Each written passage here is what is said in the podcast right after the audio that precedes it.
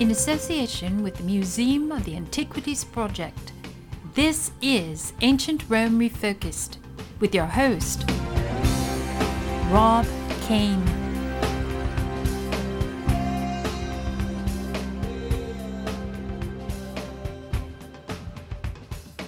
History for the Brave. Welcome to episode 23 of Ancient Rome Refocused. Today on the show we have Morgan Taubert.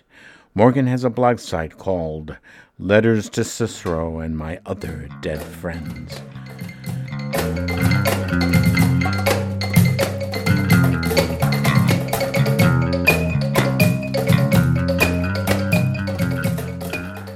Morgan writes letters to the dead, especially to Marcus Tullius Cicero. Check out his website at letterstocicero.blogspot.com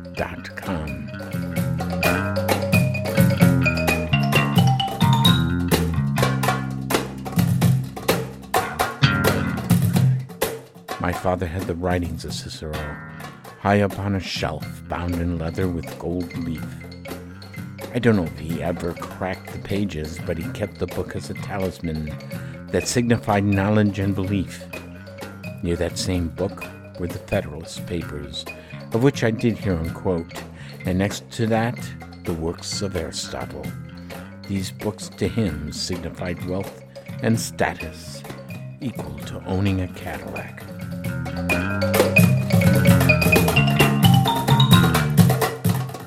Morgan hails from Adelaide, South Australia. He lives on the edge of the Adelaide Hills. There's an Aboriginal legend that the hills are the body of a sleeping god. The title of this episode is Where the Grapes Grow with Cicero.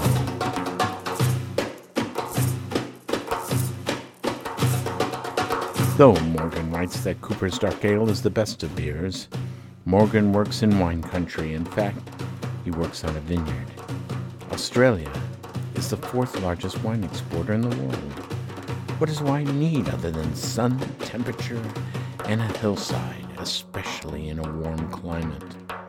Australia has plenty of that. Morgan is a gardener that works on a vineyard.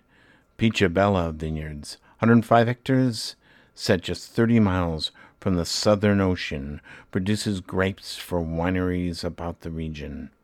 The Langhorne Creek region has a low lying floodplain southeast of Mount Barker. It is a country of gum trees, long hot summers, and a floodplain where water can be captured by dams and levees to feed the vineyards with water enriched with nutrient rich silt. Peacharbella has a seasonal tributary that brings waters to this very dry property. Morgan is a family man with a with a partner and four kids. He looks like a troubadour, all color and dash, a poet, writer, and musician that plays Middle Eastern drums, the Persian four string sitar, backing up with ukulele, harmonica, and guitar. He plays under the name of Zebulon.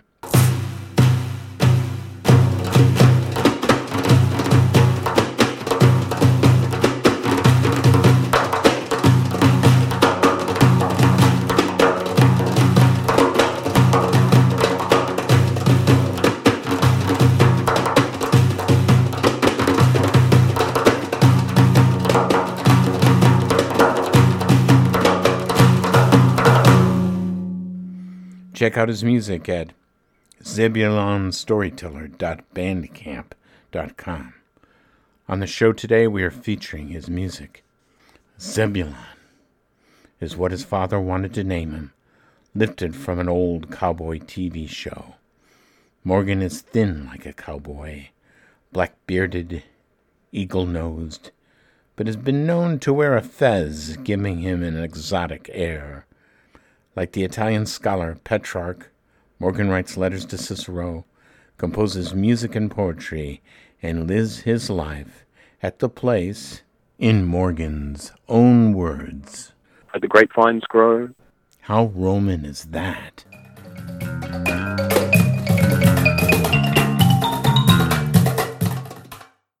I appreciate you being on the show. Thank you very much.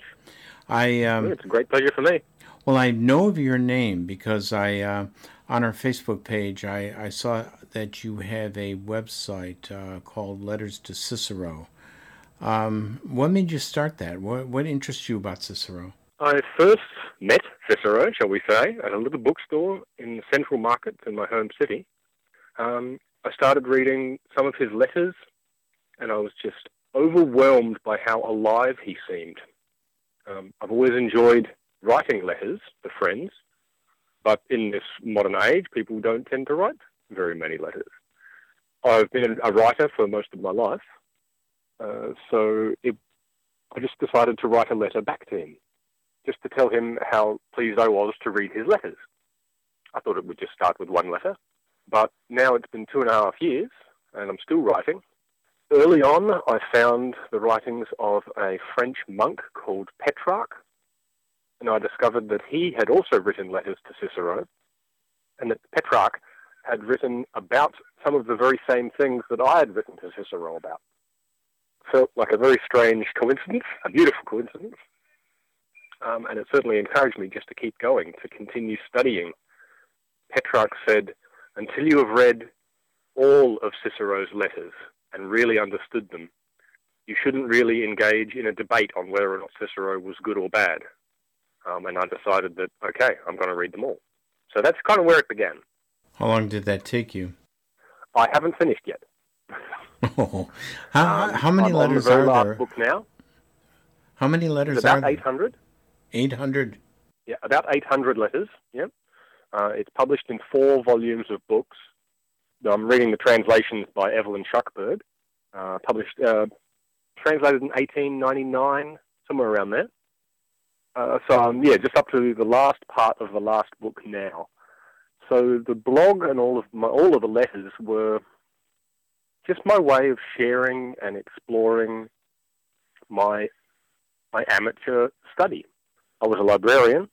I studied that. Uh, I did a bit of philosophy, a bit of ethics, um, a bit of politics at university. But I'm a farm labourer. You know, I'm just a common guy with a shovel. Um, but uh, reading these books and feeling how alive the writers are. You know, Cicero said that the only real immortality is achieved through writing, and it, it seems utterly true to me. You work on a vineyard? Yes, yeah. Um, I'm a gardener at a, uh, a, vineyard not far from my home. Um, so I look after the, the garden around the main house. I do occasional little bits of work on the vineyard itself but mostly it's my job to just make things look beautiful, which is quite a nice job. Um, I've more recently started doing gardening for aged care clients. Um, and so Cicero's book on old age uh, just comes continuously in handy um, as I am helping some of my aged clients negotiate their own aging. You know, I'm 40. I feel like I'm kind of smack bang in the middle of life, but it feels like every day that I'm out working with my aged care clients that some writing of the ancient world comes in handy. Um, particularly the one to something Cicero said about uh, memory. He said that old people don't have memory problems. Everyone remembers what interests them. You've never heard of an old man who forgot who forgot the name of someone who owed him money. and that line, it's just just that, always brings a smile to the face of the elderly people that I work with, um, as they remember that all of their most valuable memories are the ones that they remember, and that it, that it is true that people do remember what interests them. And you know, I'm working with one woman who's 91. Uh, she's begun telling me some stories about living through the Depression, living through the Second World War. Yeah, there's a remarkable storehouse of wisdom in these people they often feel like their memories and their wisdom isn't useful. Um, so when I sit down and talk to them about Cicero, it's I, don't know, it feels like a really lovely way to connect with them. Somehow, for a guy who's into Cicero, it just seems really appropriate that you're a gardener and you work at a vineyard. Uh, somehow that just seems uh, appropriate, like you're an old Roman. Look, it felt that way one day around the time I wrote the first letter um, I must have read a letter from Cicero that uh, he'd gone out to one of his properties and the, he spoke about his own vines. And so I just wrote a letter to him saying, look, hey, you know, I was on my vineyard today. Um, there was a great wind that uh, blew over the whole land like a, an invisible beast. And I wondered what the weather was like at your place today. His letters make him feel so alive that it's easy to write back to him to thank him for his latest letter. You know, I, I just treat it as if he's just sent it to me. Uh, but I, I, don't, I'm not writing uh, a response letter for letter. I just search through his letters until I find something that particularly interests me. Um, so at the moment, uh, there's been some great stuff. I found uh, a letter from Mark Antony, written to Cicero in the 24th of April, uh, BC 44. Mark Antony, in a part of the letter, kind of threatens Cicero. Uh, he says, Although your fortunes, my dear Cicero, are now, I feel assured, removed from every danger, nevertheless, I think you would prefer spending a peaceful and honored old age rather than one full of anxiety. And I was just, I love the undertone of threat. I went and looked through Cicero's uh, biography and found reference to exactly that threat. Uh, so other people have noticed that as well reading Cicero's letters, you know, it seems like he's everyone knows about Caesar. Lots of people know about Mark Antony, but nobody knows about the guy who knew them both. And that Cicero sat in between all of these historically significant figures, and he writes about them in his letters. I think that's why I feel, now that I've gotten really deep into Roman study, I think if you really want to understand it, you have to read Cicero because he writes personally. He's not writing a history book, although he does write history books, but his letters are his personal thoughts about those people. Um, you know, Caesar's books on the Civil War and the Gallic War, they feel quite personal, but you know that they are propaganda. You know that they are full of misinformation. But when you hear Cicero talking to his best friend Atticus about some of those same events, you know that he's speaking the truth, particularly when he's talking to Atticus. He, he confesses his heart's fears. Uh, there's a, another great letter just recently that I read where he writes to a guy called Caius Matius. So this is after Caesar has been killed. Uh, Cicero was friends with Caius Matius for most of his life. Uh, he says, as far back as I can remember, I have no older friend than yourself. He says that to a, a few people, which I don't think makes it, the statement disingenuous.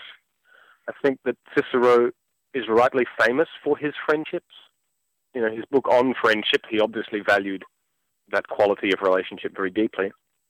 But in here, he he mentions okay, so during the Civil War, when Pompey uh, left Rome, Cicero, in this letter to Caius Matius, says, uh, Then followed the period in which, whether you call it shame or duty or fortune, compelled me to go abroad to join Pompey.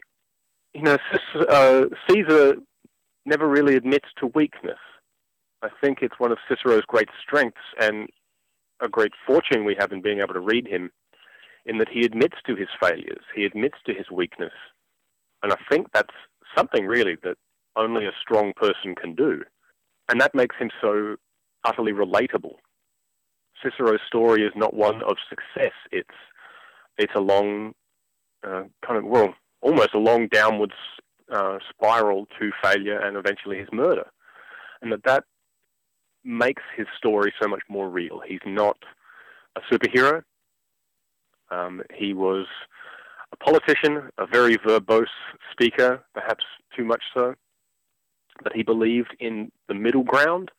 He wanted to make peace, but he failed, like so much in life uh, fails, and that makes him so relatable.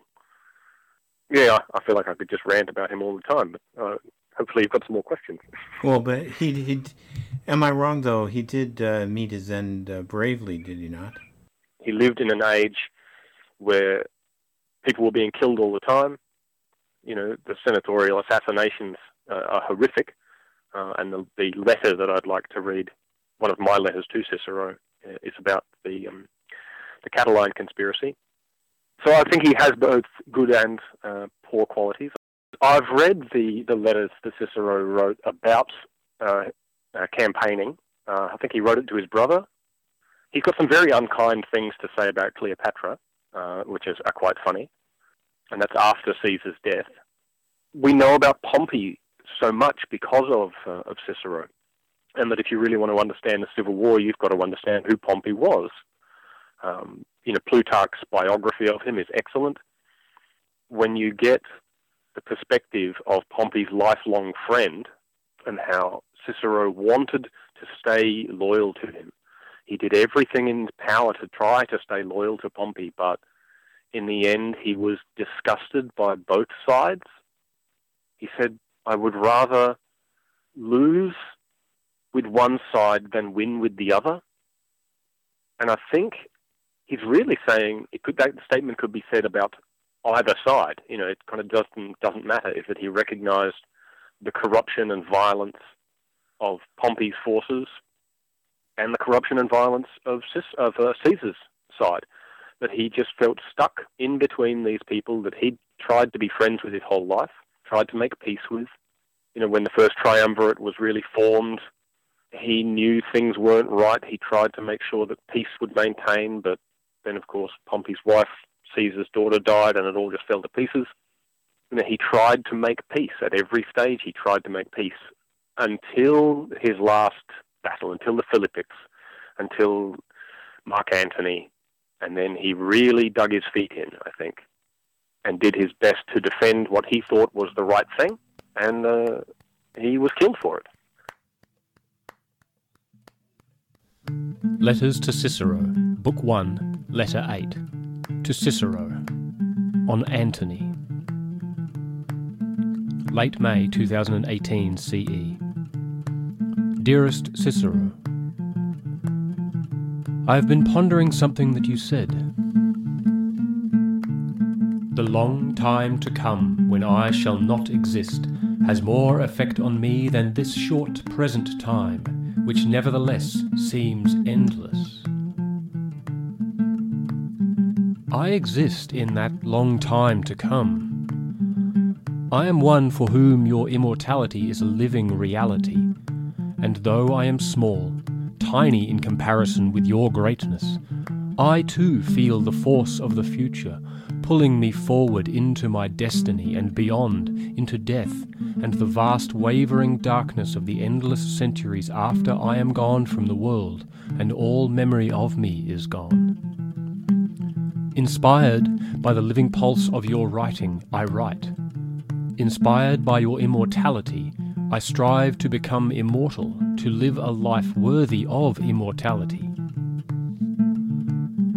Now I sit writing in a tavern situated on the broad road leading north from the city to the port. I am drinking locally brewed cold ale from a clear glass. As the sunset grows grey with the early autumn evening, workmen come in, their bright work clothes stained with the day's labours. One man steps down from his stool to rekindle the fire in its hearth, while the bar girl lights a second fire in the next room. I have Plutarch with me, The Rise and Fall of Athens. He's a bit after your time, about 80 years between your death and his birth. But this book is telling stories from 500 or more years before you. I wonder, do you know the legends of Theseus, founder of Athens? I assume you do. Today I was in a comic book store, and there it was on the shelf, in hardcover, the story of Theseus and the Minotaur, I've been listening to another audiobook this week, The Life of Cicero by Anthony Trollope, written in the 1870s. I've been hearing today of your return from exile, which you might be interested to know is a method of punishment not in use at all anymore, and your involvement in the trial of Milo regarding the murder of Clodius. It is a fascinating story of corruption and senatorial gang warfare, and your speech seems credited as a very early example of legal forensics. What a bloody and frightening time to be in Rome, yet you seemed to be reluctant to leave it when granted the position of governor of Cilicia, which everyone writes as a, of as a year of magnificent leadership. This reluctance to leave Rome I find remarkable. I do not feel the same sense of devotion to my own nation that you seem to, and in finding myself so, I feel that I am somehow impoverished by a certain lack of pride in my home country. My modern cynicism seems to prevent it. But about your governorship in Cilicia, I think that I should quote Plutarch for you, from his biography of your life. Gifts he would not receive, not even when the kings offered them, and he relieved the provincials from the expense of entertainments but he himself daily received men of pleasing accomplishments at banquets which were not expensive, although generous. His house, too, had no doorkeeper, nor did anyone ever see him lying abed, but early in the morning he would stand or walk in front of his chamber, and receive those who came to pay him their respects. It is said, moreover, that he never ordered any man to be chastised with rods, or to have his raiment torn from him, and that he never inflicted angry abuse or contumelious punishments. He discovered that much of the public property had been embezzled, and by restoring it, he made the cities well to do, and men who made restitution he maintained in their civil rights without further penalties. He engaged in war, too, and routed the robbers who made their homes on Mount Amanus. And for this he was actually saluted by his soldier, soldiers as Imperator, he believed in the Republic, which it seems that by the time he was living, the Republic really was already dead, um, that it was a very corrupted system. But he believed in it. He believed that that a virtuous man uh, could le- could lead the Senate to virtuous decisions. Um, and certainly in the time when he was the leader of the Senate, fighting against Mark Antony, he really believed that his virtues could somehow steer the entire Roman state in the right direction. I think he was mistaken.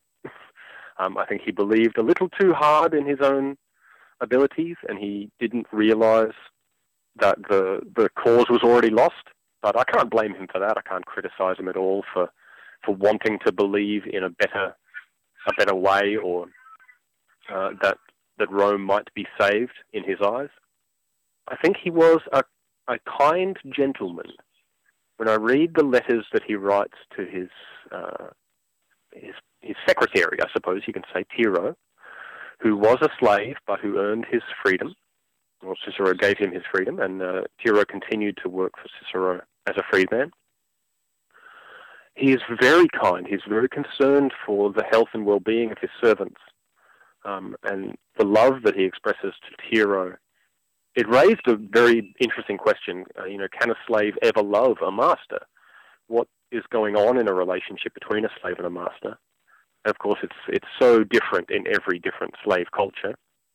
I read once in a book on the history of American slavery that there are two kinds of slave masters: the cruel and the kind, and that the kind slave master is the cruelest of all because he makes the slave feel guilty for hating him and wanting his own freedom. And that's always stuck with me.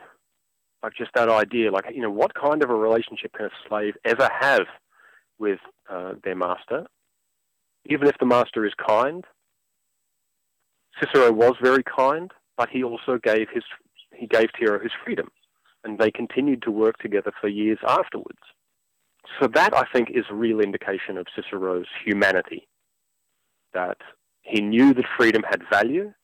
You know, the, the Romans are often writing about how shameful it is to be made a slave, um, but they don't tend to really care about people once they've become slaves. Their well-being and their feelings just don't seem to matter. To Cicero, the fact that he did free Tiro says that he did think about that. Um, he doesn't write about it terribly often, but I think the fact that Tiro preserved all of Cicero's letters and preserved all of his other writing is a sign that Tiro returned that love. You know, if he felt that he'd been mistreated by Cicero, or he didn't care, he wouldn't have done that. He wouldn't have kept up that work after Cicero's death. It would have certainly been much safer for Tiro, I imagine, just to distance himself completely after Cicero's murder.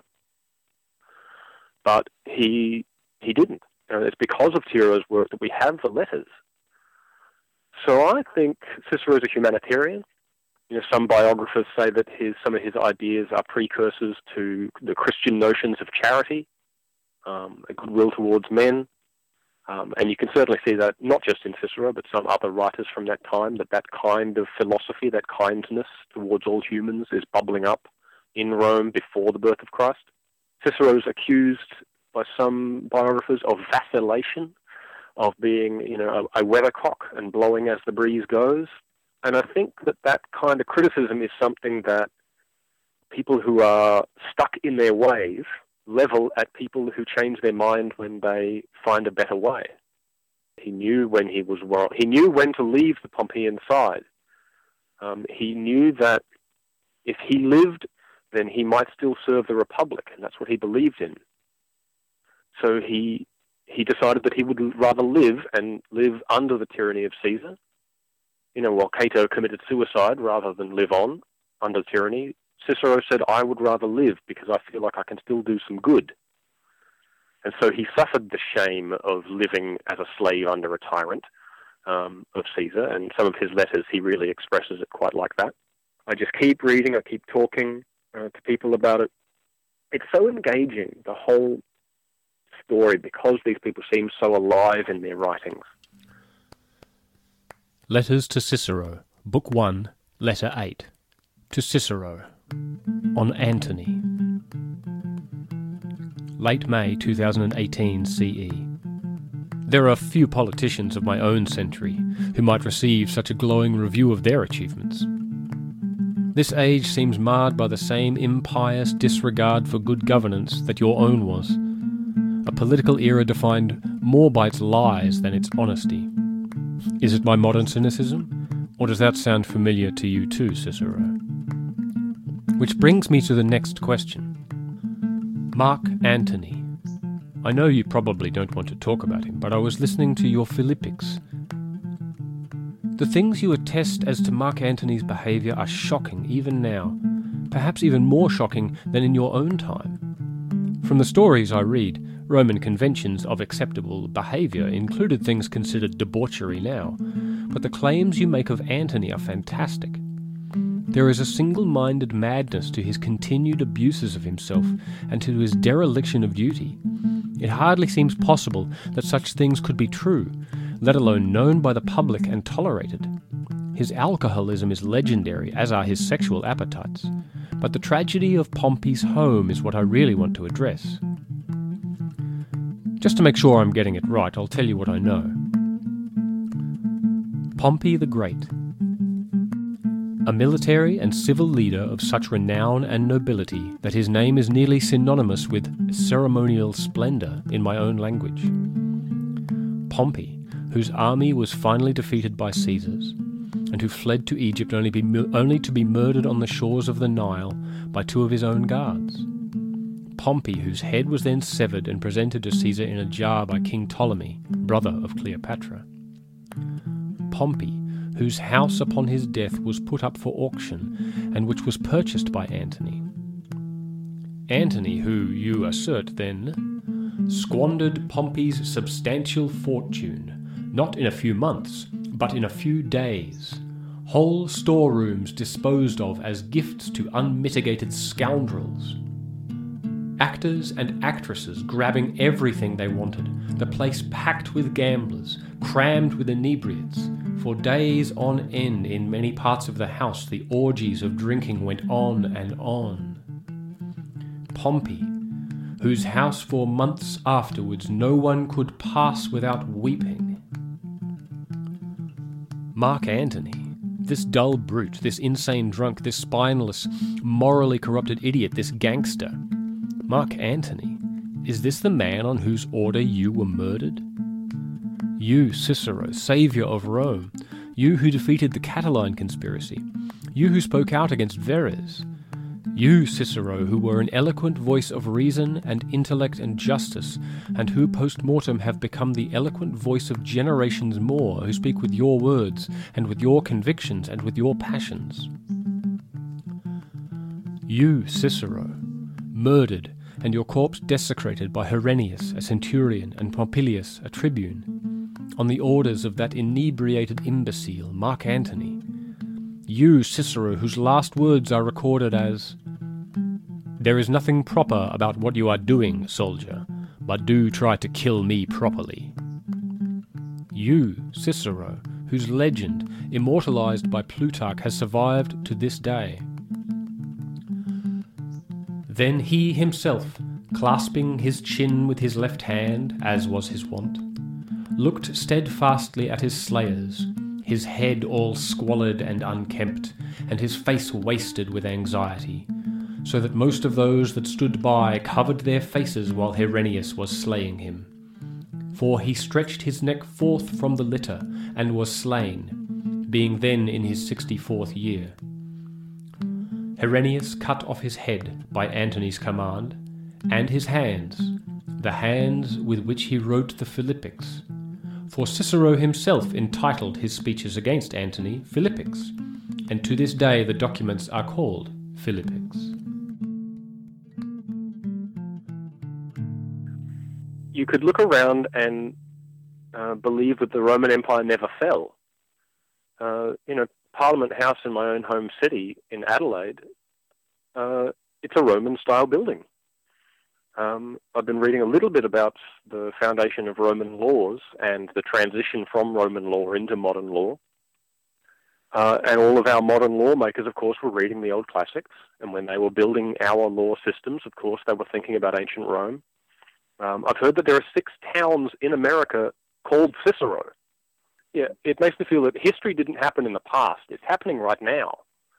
Uh, those ancient events are still influencing modern politics because people who are talking about politics have read those ancient classics and are using those as a contextual comparison to understand what's going on today.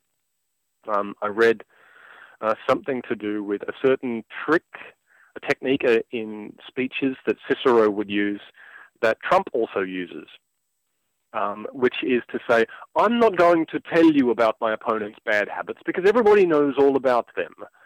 Uh, which is a way of saying, I'm not going to tell you, but here I am telling you. Oh, yeah. Um, so, so the oratorical methods used by Cicero are still being used today. Now, whether or not Trump studied Cicero, I kind of doubt it. Um, but loads of public speakers have studied it. So Cicero is still teaching us. So the ancient world is still happening. And right now we are living in someone else's ancient history. And that 2,000 years from now, and I suppose that's part of my egotism, is that I hope that 2,000 years from now someone will read my letters to Cicero and find them as, fa- as fascinating as I find Cicero's letters to his own friends. Um, I don't have a, a group um, on Facebook. I just post my links onto all of the other Roman history sites. I see. On Facebook. Um, uh, and I get some feedback, uh, some really useful um, uh, critiques. Uh, a, few, a couple of years ago, I wrote a long piece on uh, Thucydides and the Peloponnesian War, looking at uh, the fact that Thucydides only mentions women twice in the whole book, but the, it's only in the very last stages of the book where he really talks about the plight of of women and civilians in general and you can see that Thucydides has been really worn down by the war. He doesn't speak so cheeringly anymore. He's disgusted by the violence. You can you can kind of feel his sadness. And I got some uh, some pretty uh, great critiques from people who thought that I was, you know, um, just totally shooting off the mark, and even talking about that that uh, the attitudes of people towards women were so different back then. And I but the fact that people were just willing to disagree with me was fascinating, and I loved it. And I got to talk to them and realize that I had made some mistakes in my assessment of Thucydides. And you know, the first thing that I do whenever someone disagrees with me is I thank them for it. Uh, I think it's that's the most useful thing that a person could do. Uh, if you just dis- if you just agree, hey, that that was a lovely post. Well, I haven't learned anything. Uh, it just kind of confirms my own bias. And uh, my knowledge increases. Uh, when someone corrects my mistake, I become better by accepting that. Um, you know, Marcus Aurelius says uh, in quite a few times in the book Meditations that um, uh, you know only a fool would hold on to an idea once he's been proven wrong. um, and that it's, it's a real mark of virtue to be flexible in your thinking. So when people tell me that I've done, I've made a mistake, I've got something wrong, they disagree with me, brilliant. That's just that's exactly what I want to hear. Well, here's your chance. Yeah. Uh, what letters of Cicero would you recommend someone to read? Okay, which which specific letters? Um, do you mean from my blog or his private letters? Either one. Well, I get, the the letter I would like to read to you today is uh, Book Two, Letter Twenty One, uh, to Cicero on Catiline. I think that sits uh, like that's a really interesting uh, example. But of in the fourth book of his letters that I would really recommend to people uh, to Caius Matius.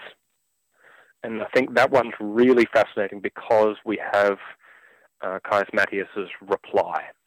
There are so few replies that have been preserved, um, but this one stands out, and it just makes the hair on my the back of my neck stand up reading it.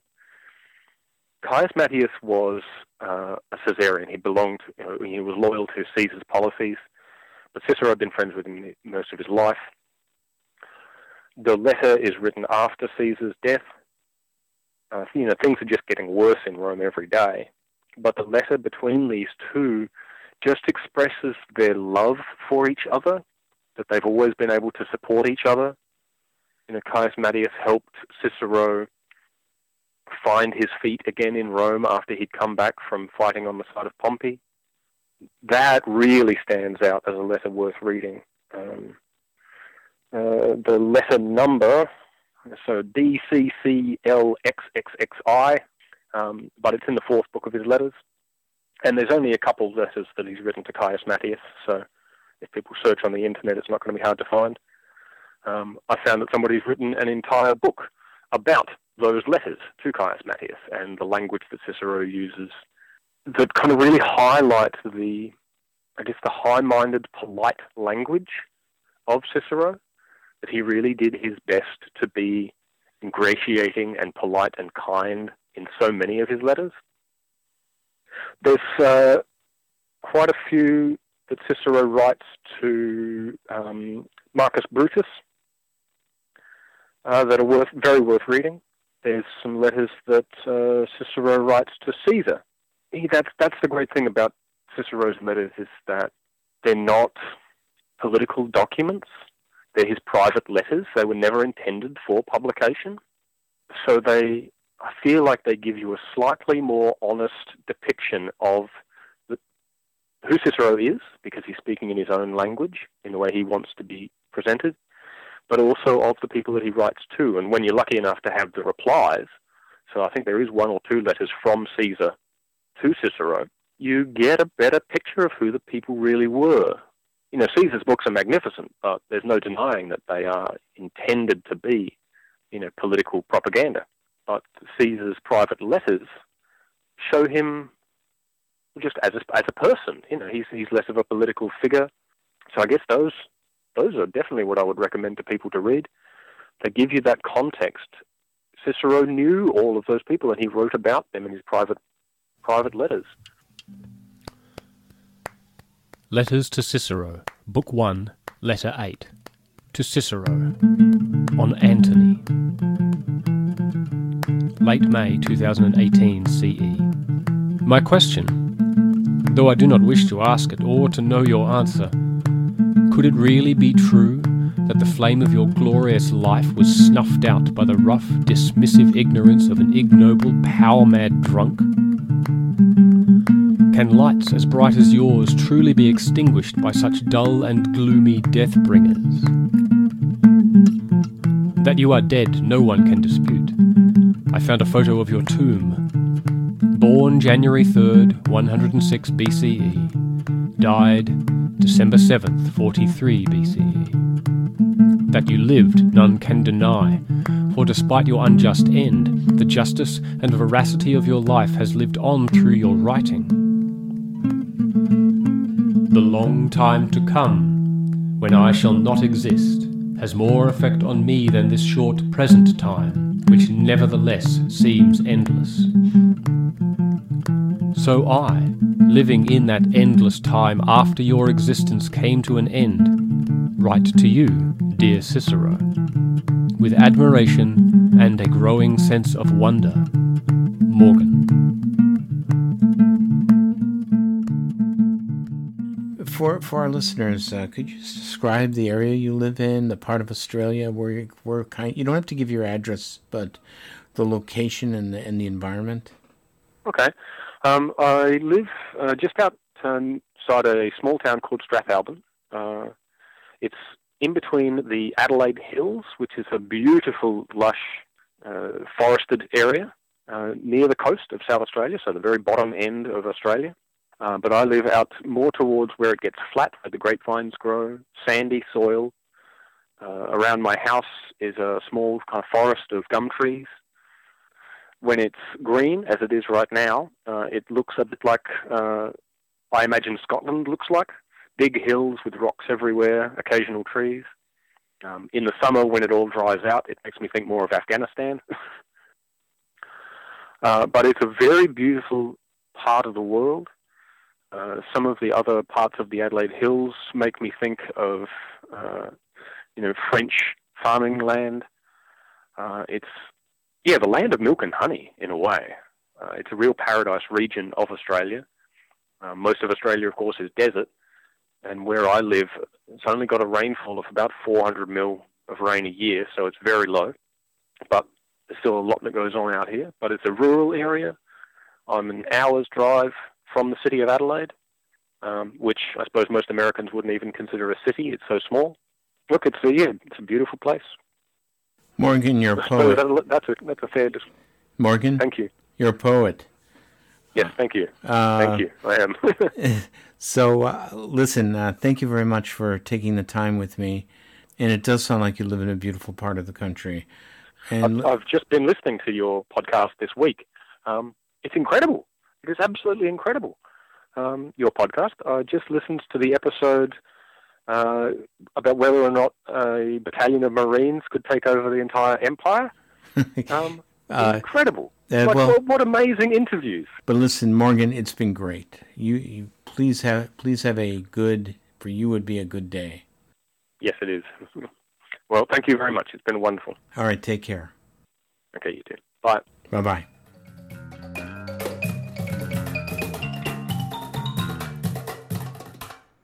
If you want to hear more of Morgan's letters to Cicero and other great persons in history, go to his blog site Letters to Cicero, and My Other Dead Friends. We are including some bonus material you can download from Hipcast, where we will post a reading by Morgan himself of a letter to Herodotus. Also, a full length, uninterrupted version of the background music titled Dumpster Fire will be posted on the show for download. If you're enjoying the opening music during my introduction, the full length versions can be attained at zebulonstoryteller.bandcamp.com. The title of the musical pieces are Garyan, Street Dance, Karsilamus, and Taken North of Egypt. Special thanks to Ryan Francis Gardy for his contribution on bass. In the meantime, take a detour and daydream your way to Adelaide. Music, poetry, and wine. See you next time on Ancient Rome Refocused.